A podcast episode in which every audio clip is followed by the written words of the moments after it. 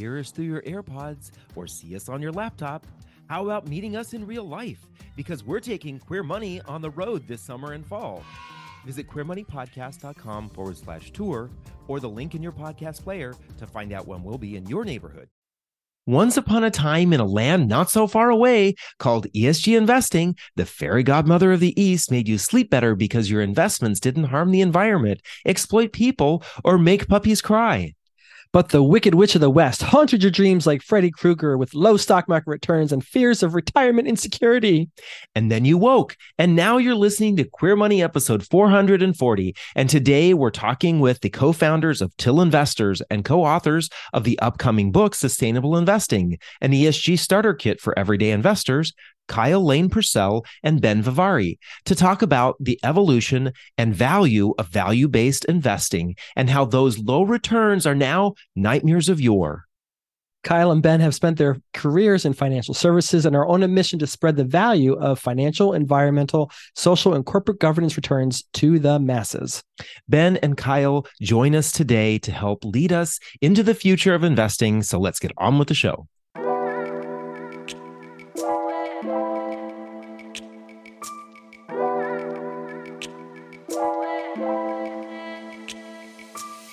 You're listening to the Queer Money Podcast, personal finance with a rainbow twist. Queer Money is dedicated to financial independence, financial well being, investing knowledge, and the intersection of all things money as an LGBTQ person. Queer Money is made possible by Capital One. Capital One believes that financial well being includes your mental, physical, and financial health. Check out CapitalOne.com today. Welcome, Kylelane and Ben, to the Queer Money Podcast. We're looking forward to this meaty discussion with you two today. Thanks for having us. Thank you. Of course. And for our audience, Kylelane goes by Kyle for her closer friends. And we feel like we're friends with Kylelane right now. So if going forward, we will call her Kyle. Bring it on. so here we go. So ESG investing was first ridiculed when it came onto the scene because it would offer low yields to people. And now it's getting ridiculed because apparently it votes Democrat. Why can't ESG investing like ever like find its niche and really win the day? What's the struggle there? Catch a break. well, it's a great question and and it's a question that's on the minds of a lot of people. I mean, the, the truth is that as much interest as there is in this style of sustainable investing, they're so, I mean, it doesn't take much from our more conservative friends to kind of spook a lot of people into saying, oh, well, maybe we shouldn't be doing that. And you know, there's such a long history in the financial field. And I, have been doing content and communications work in the financial industry for a real long time. I know, I know you can't tell, but I've been doing this for like 30 years and there's an intentionality about it. You know, there's a lot of financial investment oriented people. They, they don't want people to really know all the details. They want it to sound complicated. They want to, they want the really big money people to really be in charge of how money is used. Right. So, but I, I think the most important takeaway from all of that is that whatever feedback or negative blowback is happening related to ESG, it's not coming from the business world. It's not coming from the investment world it's coming from cultural warriors and politicians. And I think that's, that's a really important point to make because if you look at businesses themselves, businesses are very interested. This is about having access to better information. You know, ESG is measurements, it's data about sources of risk and to identify business practices that do more harm than good in the long run. Businesses want that data. Investors want that data. So if you talk to the business world, they are all in on this stuff. It's just that political culture warrior world that it's not where it's not happening. So you're saying there's not really any validity to the polarization of ESG investing, that the yields are there or have started to become there, and maybe this should be something that people should consider more? Oh, I, I, definitely agree with that. There have been thousands of studies now on ESG, and it's there have been so many because there's such a, you know, such a uh, sort of re- entrenched view that, oh, you know, caring about people and caring about social issues can't possibly make decent money. But it turns out that if you actually, it's all, that's all anecdotal belief by people who don't want that to be true. If you actually look at data And there was a good meta analysis that we cite all the time from NYU Stern from, I think it was 2000 or, or 2020 or Yeah, I can't remember. 2020, something like that. I think it was 2020. They looked at thousands of different studies that have been done about performance of ESG type investments, and they perform as well as or better than other types of investments, traditional investments. And I think the finding I found really interesting was that the longer a period you look at, the better the performance of ESG is. Oh. And if you're a long-term investor, which everybody is, this is this is a performance advantage that everyone should know about. Everyone should be free to take advantage of. That is interesting. Two things there. I, I do like that you pointed out that the blowback really is coming from a very small group of people, Right. politicians and individuals on the right, very far right side of the Yeah. religious social spectrum. And whenever we see attention coming from either ends of the spectrum, oftentimes it's sensationalized, right? So we need to understand is there truth in what they're saying, or are they doing this for some sort of attention or to appeal to a small group of in some cases very vocal and powerful people that will go spread the the word. I do like that that you, you point out this idea that esg investing is better for the long term. I think back when i first started thinking about or hearing about especially i think the environmental side of investing we were looking at a lot of small startup companies that were struggling to get a foothold and there wasn't a lot of appetite for making lots of big changes but now there is that appetite right? We see in countries like germany where 50% or more of their energy is coming from renewable resources the companies that are involved in creating renewable energy are exploding because of that. So we do have to look at the data if we're a smart investor we have to look at the data. If we're an mm-hmm. emotional investor then it doesn't really matter right and Mhm. it, so th- then we do need to be looking at the data if we want to make the right decisions for our finances as well as our financial future Yeah, it's worth remembering that the, like what you're citing is is absolutely true. It's now, you know, it, it all changes day to day, but it's now cost effective for businesses to switch to renewables rather than use fossil fuel. And, you know, like I say, that may change moment to moment, but the, the larger point is that renewables are not more expensive or more problematic. That, you know, they have their own issues, but whatever. But every time there's a winner in a game like that, there's there's a loser. So if companies are drawn toward, hey, we can we can open the door to renewables now, that means that the demand for traditional fossil fuels is going to go down. And the, it just so happens that the traditional industries are the ones that have quite a lot of money. So they're very motivated right to be out there and trying to stall this progress as much as possible. I think it's one reason why it's it's happening a little faster in Europe than it is here because in Europe there's a little bit more regulatory limitation around these companies trying to basically put put their money toward these sort of political efforts. There's a danger when the Luddites have all the money.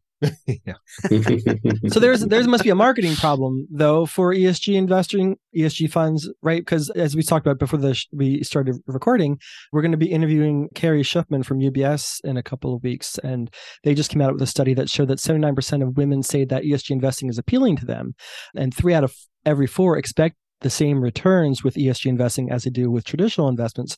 But less than half of those same women are actually investing in those types of funds. So what's the disconnect there and how can we bridge that gap maybe i don't know publish a book about starting esg investing Boy, if only somebody would. I'll have to make a note about that. Yeah, so there is this huge disconnect between it's fascinating, you know, everybody wants to invest sustainably, nobody invests sustainably. And I think there are a lot of different reasons for that. I, I mean, I think that, you know, when you think emotionally about your investments, right, the first thing you want to do is you want to be safe, right? And doing anything that isn't the mainstream normal path that everybody is doing feels a little less safe. And your financial advisor is going to tell you that's not really all that safe, right? And so you have to sort of make this mental leap to say, you know what? I am a smart person and I can look at these numbers and I can decide for myself that this is where I want to put my money, right? And you know, one of the things that the the industry talks about right now, the ESG sort of industry trade group talks about is this concept of tracking error. Yes, your returns are going to be different than the plain vanilla, just buy me the whole index index, right? But we're not going to tell you that they're going to be necessarily better or worse. They're going to be different. And if you're okay with that difference, then great. Let's find you some funds that align with your values. But that's not the message that they're getting from their financial advisors most of the time. Most of the time, the advisors are telling them, uh, it's not as safe. It's it might be a little bit more expensive in fees, which is true, and that's another hurdle, right? And so for people who have for their whole lives been told that they're not the experts in investing, right? Put your money in this fund and don't look at it, don't touch it, don't think about it. It's a hurdle to say, well, look at it, think about it, maybe touch it, right? And so that's sort of what we're out here doing is trying to give people sort of the self confidence to say, no, there's not a wizard financial mastermind out here behind all the investments that has all the better data than you do. It's okay to have an opinion and, you know, align your money with what you care about. Uh, just to kind of based on what you just said, it almost sounds to me like there's a possibility that advisors or maybe investors are just lazy Mm-hmm. I don't I don't want to take the time to have to learn something new to tell my clients that this could work for them. So mm-hmm. instead I'll just say that's scary. We don't want yes. to do that, right? It kind of it's so You know, you know, I don't think I would have put it exactly that way, but that's basically what I would have. We don't have to be PC. it, it is you might have to be. Yeah. it, it is it is kind of it, in some ways it kind of parallels being queer right? Mm-hmm. People, once they get to know other queer people, they're like, oh, they're just people too. And mm-hmm. they have the same wants and concerns and needs and desires just like me. But I am and, a wizard. No, you um, and I think that you know, kind of the, we need to say, okay, let's pull the covers back or the curtain back, not the covers, but let's pull the curtain back on ESGs for more people, and that's probably what your your impetus in doing this is, right? Yeah. And so, you know, we've been on a bit of a journey here, you know, because our, in our day jobs, quote unquote, we work with a lot of asset managers, right? The people who are running the funds. And we're like, oh, we're going to help them so much with how, you know, how they talk about this. And they were just not ready to talk about it. So then we said, okay, we're going to go to the advisors. They are going to be the ones who are really going to going to capitalize on it. And like you said, I mean, it's just they see it as a job. They see it as another thing that they have to do. They're not going to get any more money out of it, right? And it's just it's a lot of work. There's a lot of nuance. There's a lot of different funds that do a lot of different things, a lot of different ways. And for advisors, it's so much easier to just say, eh, eh, it's not as safe. Why don't we just trust me? I'm your advisor. Let's put you in this fund that I put all my other people in, and let's move on with our day. Capital One strives to inspire a better financial path for everyone, including the LGBTQ plus community, through access to credit, tools to manage debt, and product features. Digital products such as CreditWise and Eno are designed to take the stress out of money by helping you manage credit, a key source of potential stress, and stay on top of spending without worrying all the time. Sign up for CreditWise for free today. Sustainable investing is a different concept about how to think about your money and what you do with it. You know, it's not just like put your money into a business so you can extract value out of it. It's about put your money behind people that you believe are responsible and considerate in the way that they balance the needs of their various constituencies, their shareholders and their employees and their communities, right? It's a different way of mm-hmm. thinking about what money is for. I think people sense that and they're that's appealing to them, but they don't really understand it all. So, you know, there's a lot of there's a lot of space in here to try to to help get people through that understanding to you know, yes, you you know, you can in fact use your money to support businesses that you think are better businesses that fit your values better without it being a ridiculous or foolish thing to do. You know, but people need some proof points on that. It would seem to me if you're a forward thinking advisor, one that's not at the end of your career, if you're a forward thinking advisor and you see what's going on, you know that there's going to be this massive wealth transfer from one from men to women and then from generation to generation. And you look at what's happening with millennials, some Gen Xers, even some baby boomers who are now saying, I don't want to work for this company anymore because that isn't aligned with my values. The more and more and more people are making decisions, a pandemic really pointed this out. More and more people are making decisions about what they do with their careers, with their money, with where they live. More and more are doing it based on how it aligns with their values. Why wouldn't you? Why wouldn't you want to have this as for lack of a better way of saying it, a quiver in your whatever yeah. that thing is. Yeah. An arrow in your quiver. Arrow in your, the quiver. Arrow in your quiver. You. Right. you to, could to have another quiver back to, there. You know, w- w- two quivers is better than one. That's right. when you when when you have this wealth transfer, you can ask these questions of these potential individuals who would say i'm going to take the money elsewhere and say okay what are your values how can we align the investing that you're you're inheriting how can we align this with your values i think the, the the challenge is in what you just said unless you're at the end of your career this might be an opportunity for you as a younger investor or investment professional what 80 some percent of the financial advisors are going to retire in the next like 20 to 30 years, right? Mm-hmm. They're all stale, male, and pale. Right. They have yeah. no motivation to learn something new and to share that with their clients. So maybe that's maybe that's the mm-hmm. problem. I mean, I, I guess we'll throw that out to you. Is that is that the challenge that you're seeing with the marketing of ESGs, or is there some other dynamic at play? Well, I would say first, there are advisors out there that do encourage sustainable investing they're harder to find. There are a couple of networks out there that you can go and, you know, I'm not going to, you know, endorse any of them, right? But they are out there and they can be found. And it just takes a little bit of work. But also, you know, these, the stale, male, and pale are also very entrenched, right? And, you know, this wealth transfer that's happening, they are managing it right? So their money, the old white guy dies, right? And his money goes to either his wife or his children, whoever it is. And the first person that his wife and children talk to is his old white financial advisor. Right. And he's the expert and he knows what to do and he knows how to do things. And it can be a little intimidating, right? To say, sorry, guy that my dad trusted for 40 years, I'm going to go in a different direction right? That's, I mean, that's, you know, when we go back to the talking about emotions of investing, right? It takes some balls to to say that to a to a financial advisor, right? A trusted family resource.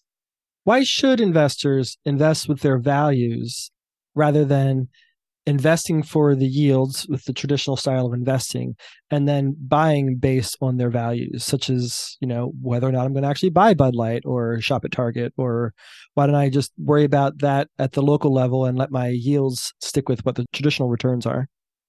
Yeah i think that's a really good question and i think it's a question a lot of people ask in our book that's coming mm-hmm. out in October, we we talk about a concept called the ladder of impact. And the idea is that, you know, rebuilding you, the way that you think about money and the way that you use money is kind of like a stepwise approach.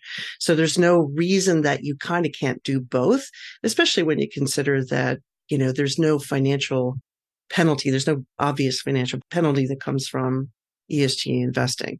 So, you know, when you think about the ladder of impact, you, you can start with the concept of like boycotting, which is a great step to take to express your values. It's accessible. Anybody can do it. It sends a very clear message. And it's also very targeted to very specific reactions to things, you know, like you cannot buy Bud Light because of the way that, you know, Dylan Mulvaney was treated, right? That, that's legitimate. And it's very specific. It's, it's reacting to something very specific. Investing is less specific, it's bigger picture, but it's also taking that expression of your values to the next level. Most ESG funds, even though there aren't a lot of LGBTQ plus funds out there, most funds that are looking at ESG information, they're looking at inclusive practices in the way that companies hire, the way that they promote, the way that they lead, and the way that they interact with their communities. Uh, they're looking for transparency and diversity and other measures like legitimate measures. So if you're investing in those types of companies, you're advancing that the concepts, the, the, the concept of your values at a much higher level. It's a, it's a bigger picture, longer term kind of thing, but it's a very powerful kind of thing because at the end of the day, if you don't buy Bud Light, that's, you know, a couple of bucks off of, you know, their, their profit, but off of their bottom line. But if you don't invest and if a larger community of people doesn't invest, their key source of funding is cut off.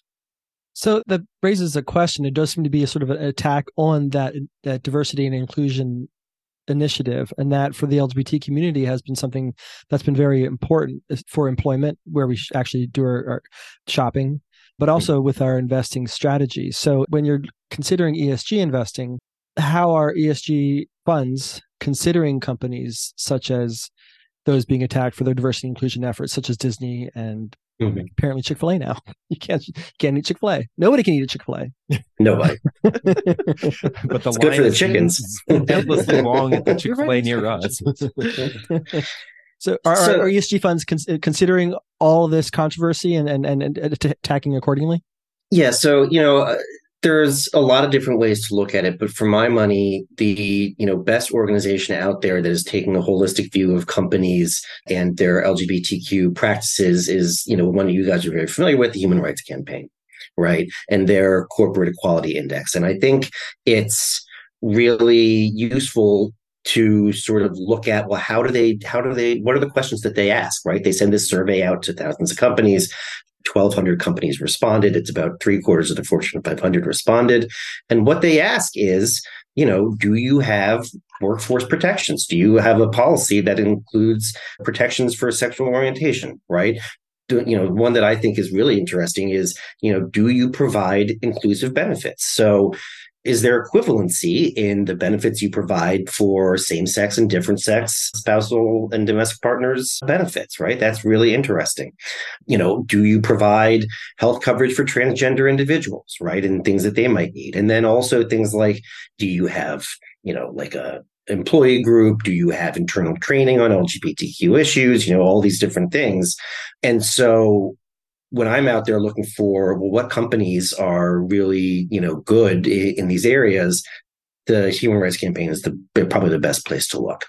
And you know, when we talk about you know the three big you know hot button companies right now are Target and Disney and Anheuser Busch, right, the parent company of Bud Light.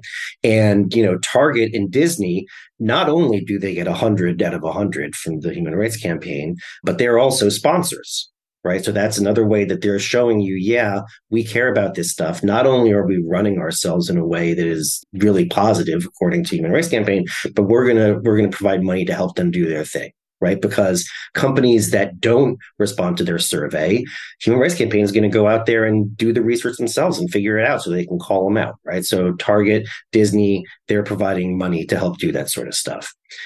Anheuser-Busch got 100 out of 100, but after the Bud Light incident, even the Human Rights Campaign didn't know what to do. They took them out of the index. They said, "We're going to pull you guys out. We're, maybe you got a hundred, but we this doesn't feel right to us, right?" And so they said they've given Anheuser Busch, I think it's like three months or something to respond. They haven't responded yet, but you know, it, it just goes to show you you know, even the experts, quote unquote, human rights campaign, it's tricky to sort of figure this out and, and figure out how you want to, you know, weigh all these different things.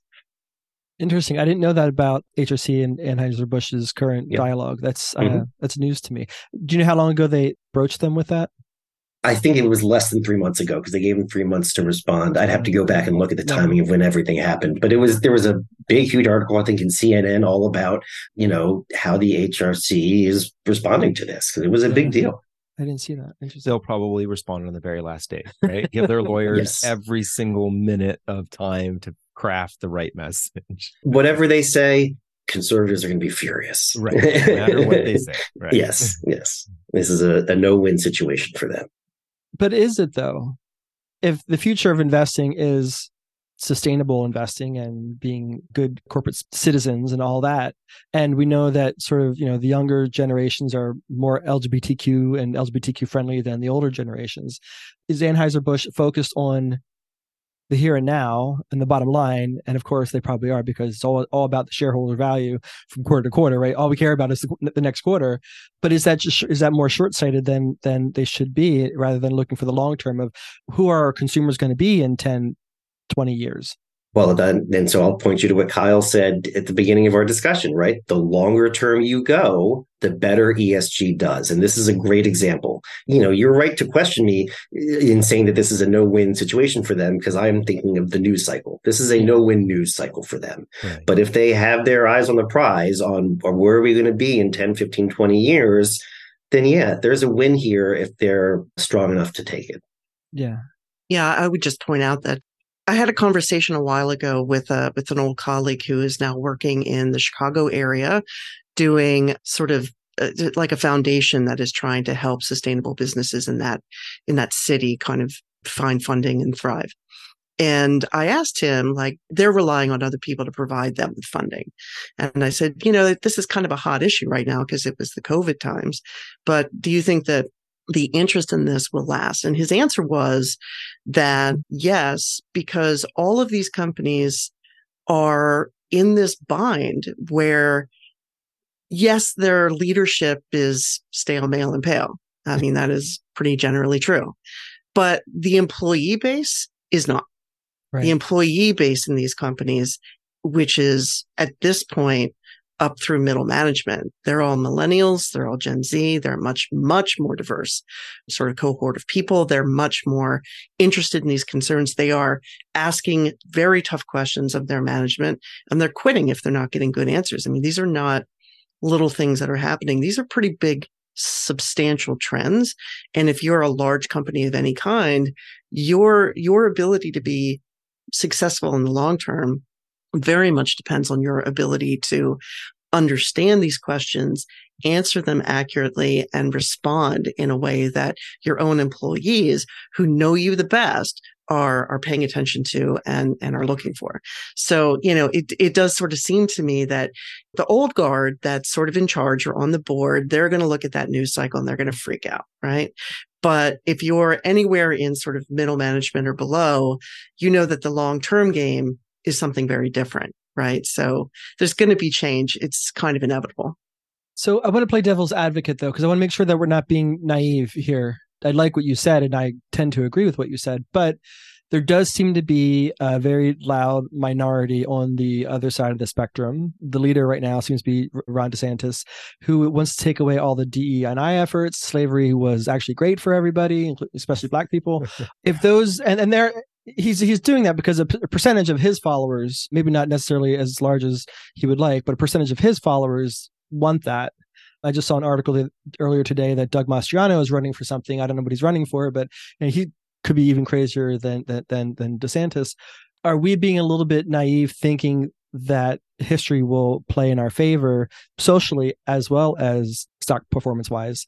Or do we think that that, that loud pushback from the desantises of the world is going to get even bigger and take away all this?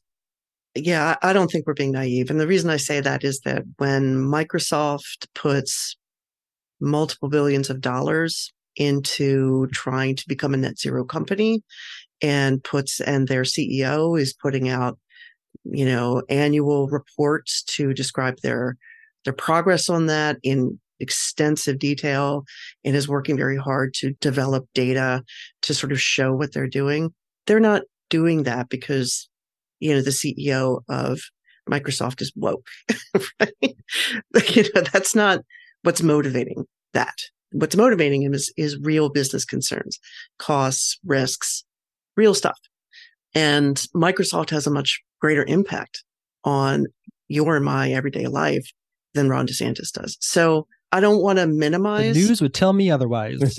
yeah, well, the news, uh, you know, the news, news people aren't all that interested in like money stuff either. So you know, politics is way more exciting. yeah, yeah, so I don't yeah. want to. I don't want to minimize it. I just don't think that it's long term. I don't think it can stick. When you said that, what I thought back to in my mind that I had to look it up here real quick was the Martin Luther King quote that Obama used, which says, The arc of the moral universe is long, but it bends toward justice. Right. And, you know, if you believe in that, and I hope that people do, right, that ultimately something good is going to happen and you're investing for that long universe, right, then it makes sense to invest in a way that is that you have some hope for the world, right? That that you know, yeah, these culture wars are happening, but in the end, the good guys are going to win, right? And the other thing that I would say to that is that is exactly why you should invest sustainably, right? Because we care about where our society is headed. And, you know, by not investing your money in a way, I call it, it's the unpulled lever, right? Here's the thing that you can do, right? No, you by yourself are not going to change the world, but you by yourself still recycle, still buy organic, still do whatever it is, right? This is another way that you can push our society to be what we hope it will be. Yeah, I tend to agree with you. We interviewed Dominic Barton several years ago for a Forbes article. He was at the time the CEO, CEO of McKinsey, managing director, I think is what they call them. You don't, I don't know, what he had. He was higher up than I ever got, and he, he said if any any leader who cares about bottom line growth needs to also care about diversity inclusion because the two go hand in hand. Mm-hmm. I would guess that not that's not just diversity inclusion, but that's a lot of of the values that maybe ESG investments and the companies that make up those investments hold diversity, inclusion, fair pay, the environment, and all that, right? Mm-hmm. Go woke or go broke, baby. Well, so where does that come from? If, if that's a catchphrase, there, there, is there some validity to, to go woke or go broke, or is it just a big lie? Like you know, Trump won the election. I think it's a lot of scaremongering right? I think that the industry did itself a tremendous disservice by calling it ESG because that boy, that sounds like a scary three words that are, that somebody's conspiring against me. I think we have to be honest with ourselves that you know, yes, for all of the well, it's just a risk metric, and oh, it's just looking at financials and da da da. da. There is a kernel of truth to the well, yes, and we are also trying to you know implant our values into this industry right? And I, I, think we have to be honest with ourselves about that. No, it is not the leading thing, right? No, we're not saying, you know, throw all your money away at the expense of the environment, but there is some, you know, some corners of the ESG world where you know it's it's called impact investing for a reason. You're trying to have an impact beyond just what your financial returns are going to be. It's not all of ESG there are many people out there doing ESG in a way that is purely looking at financials and metrics and risk. But of course you know the political side is going to look at the extreme most extreme version of this and say well that's what everybody's doing. They're all trying to push their woke policies on me and now i'm a victim and you should think you're a victim too. On the flip side of that there is a lot of truth to the go woke or go broke concept. There's a lot of truth to that you know and that comes from the sense that the you know there's a lot of ways in our country in our economy and our regulatory environment to basically fool people into giving you money there's there's a lot of ways to do that. One of the mm-hmm. examples in our book is for-profit colleges, right? You know, it was pretty easy for for for-profit colleges to convince people that there was a need for a different model of education and to get people to pay up for that, right? But they offered nothing. So while they were very able to make money on the front end, they their business model was completely unsustainable because it actually offered no value to the the customers. It was a completely extractive effort, right? So, you know, there was probably a time in our country's history or our business history or economic history where you could get away with stuff like that because there wasn't the the there wasn't the internet there wasn't sharing of information people who were sort of you know, messed over or screwed over by a company weren't, you know, they weren't, they would keep quiet about it because they were kind of embarrassed by it. Right. But now everyone has outlets. Everyone shares that information. The media has access to that. So, you know, it's really a lot harder for those kind of companies to actually succeed. So you, you definitely would not have wanted to invest in one of those for profit colleges because you would have lost all your money. I put all my money in Trump University. did. Now I'm a lawyer. that that was Today. a, You can't get clearance uh, to secure documents. So I have a question that's sort of tangential to what you what you just said there. You know, leading up to to the last Pride season, what are we, 2023, and Dylan Mulvaney, there was all this pushback from the LGBT community about companies that were rainbow washing.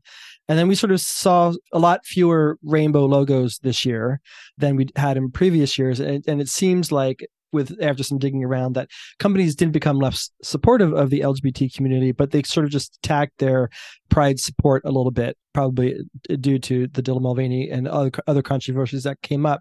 But I'm curious, how can LGBTQ plus supportive investors separate the companies that are just rainbow washing, that do just create products that have a rainbow logo over them, versus those companies that actually are trying to serve the community? Is, are there resources for us to sort of dig in deeper and say, okay, who, okay, these these these Chuck Taylors with the rainbows on the on the on the bottom are, are beautiful, but what is actually Chuck Taylor doing for the LGBTQ plus community other than taking my money? I don't even know if Chuck Taylor owns the shoe. Is, oh, it's Converse, right? Converse. Yeah. Sorry. yeah. So, you know, I, I think the first thing you got to figure out is, well, how do I figure out who is rainbow washing? Right. And I'm going to go back to them again because I think that they're really great. But the Human Rights Campaign, the Corporate Equality Index is a great way. Right. So, you know, Target gets 100 out of 100.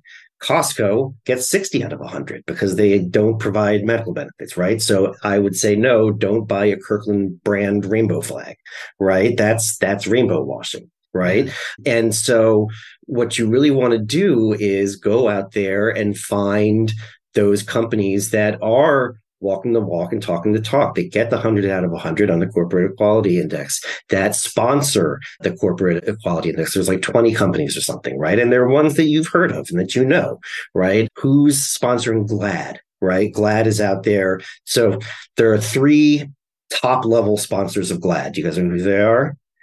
One is Gilead. Gilead, a bi- biopharmaceutical company, and they also partnered with GLAAD to do HIV awareness campaigns to raise awareness of other issues that were disproportionately affecting LGBTQ. The second one is Procter and Gamble, right? And not only are they a top level sponsor, but they also did a big study on how to get more LGBTQ representation in ads because they're one of the biggest ad you know makers in the in the world. So that was really relevant. And the third one and i cannot figure this out for the life of me is Ketel One. Ketel One is the number is number three. So you know i don't always drink vodka but when i do i'll order a Ketel One right? And and so but it's looking at those sorts of things. Look down that list of sponsors. Look down that list of the corporate equality index. There are companies that you know that you've heard of that you choose to either engage with or not engage with. That's to me more important than the rainbow sticker on your window right and it's something that is very hard for anti-LGBTQ people to come out with without looking, without exposing themselves as being the bigots that they are. Right. And so that's, that's where I would say go look. Right. And those are the companies that you can either invest in, that you can purchase products from. Right. That's, you know, vote with your money. That's, that's what we're talking about. Ben keeps wanting us to do work. yeah. Well, that's, what just, that, that's honestly that's what I was I just want you to say. drink vodka. That's what I want you to do. well, what I was just going to say is you have people on the extreme right who blindly make these comments and statements and say this is fact without actually understanding the the truth about the matter. Mhm. There is the possibility that it's happening on in our community as well. People out there screaming these companies are rainbow washing, companies are rainbow washing. And an example of this is John and I went to the Out and Equal conference last year in Mhm. Las Vegas. We walked in, and at the entrance where you check in is the list, is a giant sign with all the logos of all the sponsors. And literally hundreds of companies that were sponsoring this. And John and I are looking at some of these logos and we're like, no way. I never would have expected this company to be here supporting this. And I think that one of the things that that does for us or requires of us in the community is that if we don't want to be copies of people who are on the extreme right spouting untruths about companies, about politics, about people, we also have to do our work. We have to do our work and say, okay, right, these companies, and and maybe even more so today after what we did see happen with Target and uh, and Bud Light and Disney, is that companies are being a little more selective in the way that they give and the way that they work with the community so that they do it in a way that it's not going to cause the PR nightmare that these things are happening, which that definitely puts the onus on us to say, mm-hmm. okay, I was shocked. I'm just going to say this. I was 100% shocked to see that one of the top level sponsors of Out and Equal was JP Morgan investments. And I was just, I was, I was blown away because I've always had this perception that JP Morgan isn't doing a whole lot for the community. And we started digging and we're like, wow, they are actually at a lot of these major LGBT events, but they're not out there screaming it. They're not painting a big giant rainbow flag during Pride Month. They're doing it in a in a very strategic way that helps the community that doesn't actually just blaze rainbow washing. They are also one of the sponsors of the Human Rights Campaign, right? So good on them. And right. if you're going to start investing somewhere and you need a place to go and you're an LGBTQ person, reward that activity, right? Go at least give them a look. Maybe they're the place for you, right? Because, I mean, that's the way to get more of it is to reward the ones that are doing a good job right? It is not an accident that on the corporate equality index, you know, the number of companies that are getting hundreds has grown exponentially over the last 5, 10, 15 years, right? It is because they see the value in it. And the way that they really see the value in it is when people like you and me vote with our dollars and say, you know what, JP Morgan, I'm going to open an account with you guys because I saw you, right? I see that what you're doing for the LGBT community and that matters to me. Are there comparable HRC type organizations for other sustainable investing initiatives such as, you know, the environment and pollution and all that? Is there other resources that I can go to if I'm I don't just care about the LGBTQ plus community, but I also care about the environment, children, fair pay and all that? Yeah. Um, so, oh, go ahead, Kyle. It's certainly, one that we reference quite a lot is asyousow.org. They have something called fossilfreefunds.org, I think. If you have a retirement plan and you've got a fund in your retirement plan, you can go to that site and just enter the name of that fund into, into their little search bar and it'll give you a report about what, what their take is on the investments that are in that particular mutual fund and how they kind of stack up as a in terms of you know fossil fuel usage or how they score on that on that front. They have multiple different trackers like that.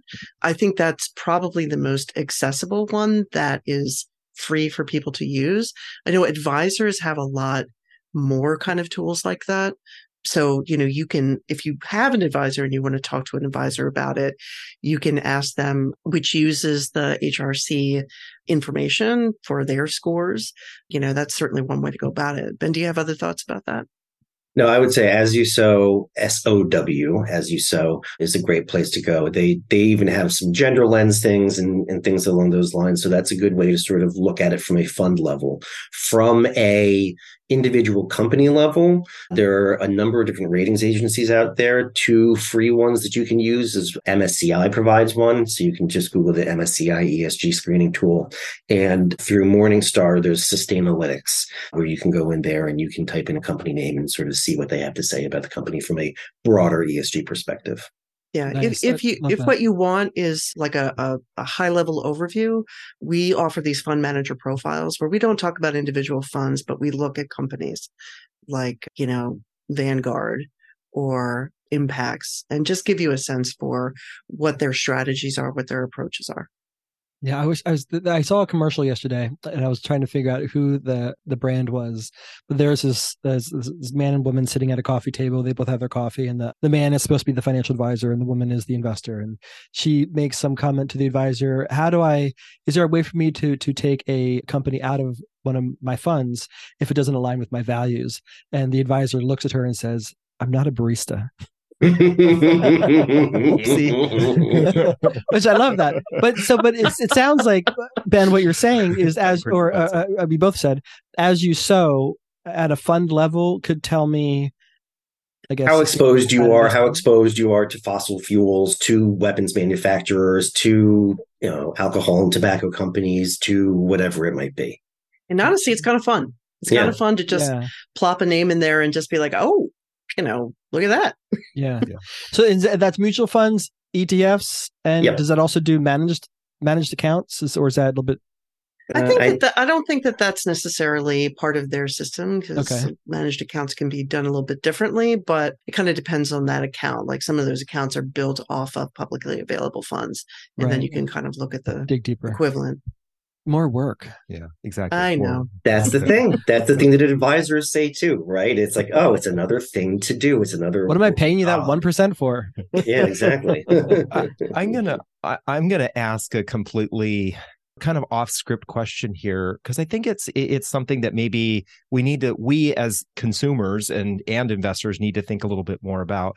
We oftentimes poke the finger at fossil fuels, which then turns us in the direction of the oil drillers and those companies. But we don't do kind of the same thing when we think about all of the other products that come from those non renewable resources mm-hmm. cosmetics, mm-hmm. the packaging, fashion yeah clothing? all of this stuff. So if i say if i say is it disingenuous for me to say i'm not going to invest in exxonmobil because they drill for oil and they're a fossil fuel producer but at the same time i'm okay with using these cosmetics or i'm just going to go to procter and gamble because i know a lot of their products are in non-recyclable plastic containers. Mm-hmm. how how do we balance that or how do we check ourselves and say I'm being genuine in my concern. so I can tell you that fund managers who are investing in this way, they absolutely ask those questions, Good. right? So there is something called the it's I'm going to get the name wrong, but it's SASB, some sort of stand, accounting standards, sustainability standards board, and they are very focused on what's called materiality right which means is you know what you're doing does it actually matter for your business and does it actually matter for the world and when they look at cosmetics producers one of the things that they look at and they ask all these companies to report on is your use of palm oil right? Because palm oil is one of these things that's really controversial and bad for the environment. They also ask you to report how many of your how much of your packaging is recycled, right? Or is recyclable. And so, you know, believe it or not, if you go on the Procter Gamble website, if you go on one of these websites, they're going to have their SASB report, and they're going to say, here's how much palm oil we use. Here how how much of it you went through this different supply chain. Here's how much recyclability, you know, materials we use, and these fund managers can look at that and incorporate that into their evaluation of the company. Yeah. So, you know, one other yeah. thing I think you can say about this is that it's never harmful to raise these questions. Yeah. Never, ever harmful. Realistically, there is no world where we can snap our fingers and eliminate 100% of fossil fuel related products. That's just not realistic because it's in everything. The only way that that's going to happen is over time and with a consistent demand that we make those changes, mm-hmm. right? So it is true that today, you know, uh, like I say, I like to think in terms of the ladder of impact. You know, there's a there's a top rung out there, but the only way that we get to that top rung is to climb the rungs beneath it, right? So the those rungs look like, well, I'm not going to invest my money here, or I'm going to, you know, I'm going to boycott a product or a company where it's obvious to me that there's a problem you're individual. I mean, you're not required. You're an individual investor or a consumer. You're you're not required to understand everything in the world about everything in the world. But your voice and your, you know, your actions and any comments that you put in social media, it raises these questions that companies cannot then ignore, right? They have to do better. One thing that that I'm looking for and that I think I'm beginning to see, particularly in Europe, where they're a little bit ahead on this curve than we are, is when companies start competing with one another over being better about answering those kind of questions, right? Like it's, you know, like the moment, but the momentum has to come from the consumer. Uh, it has to come from the bottom up. And then at a certain, and these companies, you know, what I like about ESG investing is that you invest with these ESG managers. And then when they go talk to the companies, they have to ask the, the questions that you're asking. They need to get answers. And that means that these companies need to have answers and they have to have better answers the next time than they do this time. Right. So, you know, it's a long game.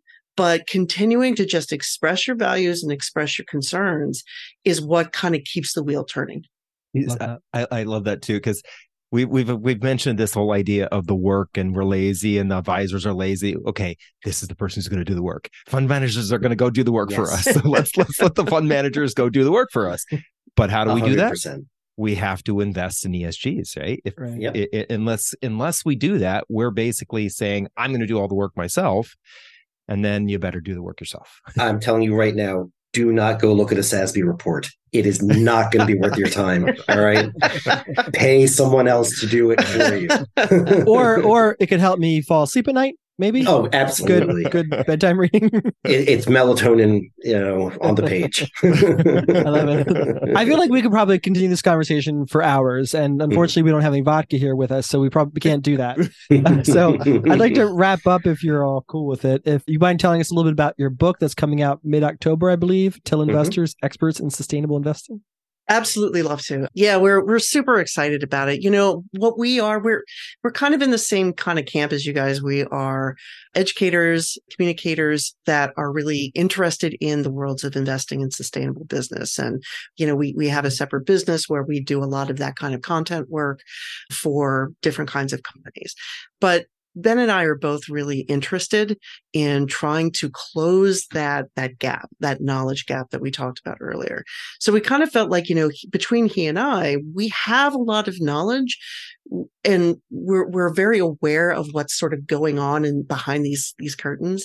So we wanted to take it and put it into a book and an easy book, a short book, you know, something that people could absorb pretty quickly and get a really good grounding on like just what the key issues are. So we're very, very excited. You know, it's coming out in October and, you know, we, we can't wait to sort of, you know, tell everybody all about it. nice. Awesome. Is it more for individual investors or more for those in financial services, financial advisors? Is for individual investors. And we were pretty intentional about that because honestly, if you talk to the investment world or you talk to big money people, they they already know this stuff. I mean, that that's the thing about it. Like, you know, large institutions and wealthy individuals, they're way down the road. They have access to all these tools and information and advisors who respect their wishes and, and are finding different ways to, to invest their money that way but for whatever reason that knowledge and information has not filtered down. So you know that's that's what we're doing here. We're trying to push that information down to a larger audience that can use it. Well it's really like you guys said with with your work we're we're trying to build confidence right? We're trying to help people feel like oh yeah this is a thing i can do.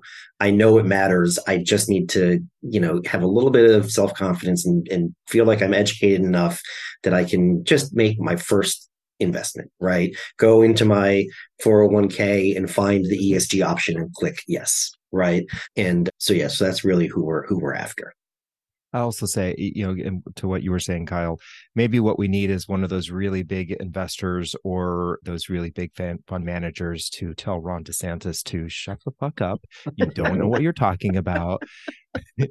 these are think, these are the numbers. I think isn't and the this CEO, is why you're wrong. the, the CEO of Disney's been saying that. Why I can't. Well, yeah, but let's yeah. let's go with the the the DE and I or the ESG investing space. the the anti ESG thing is such a self own. It is unbelievable. They are costing themselves, and I'm being serious here, millions and sometimes billions of dollars by saying we're not going to invest with BlackRock because they're blah blah blah blah blah blah. blah.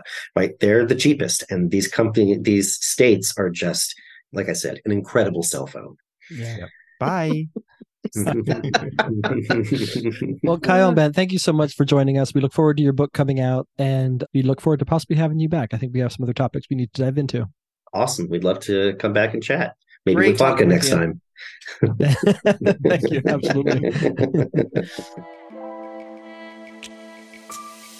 Make sure to check out more ways that Capital One can help you achieve financial well being at CapitalOne.com. That's CapitalOne.com. Thank you, Kyle and Ben, for shedding more light on sustainable and ESG investing. Thank you, our listeners and viewers, for joining us for another episode. Here's your Queer Money takeaway. Look out for Kyle and Ben's book, Sustainable Investing and ESG Starter Kit for Everyday Investors, coming out mid October 2023. Then join us this Thursday when we share the most affordable LGBTQ plus friendly city to live in in Michigan. And next Tuesday when we share the best retirement calculator that we've found from our longtime friend, Lauren Boland. Thank you and have a great week.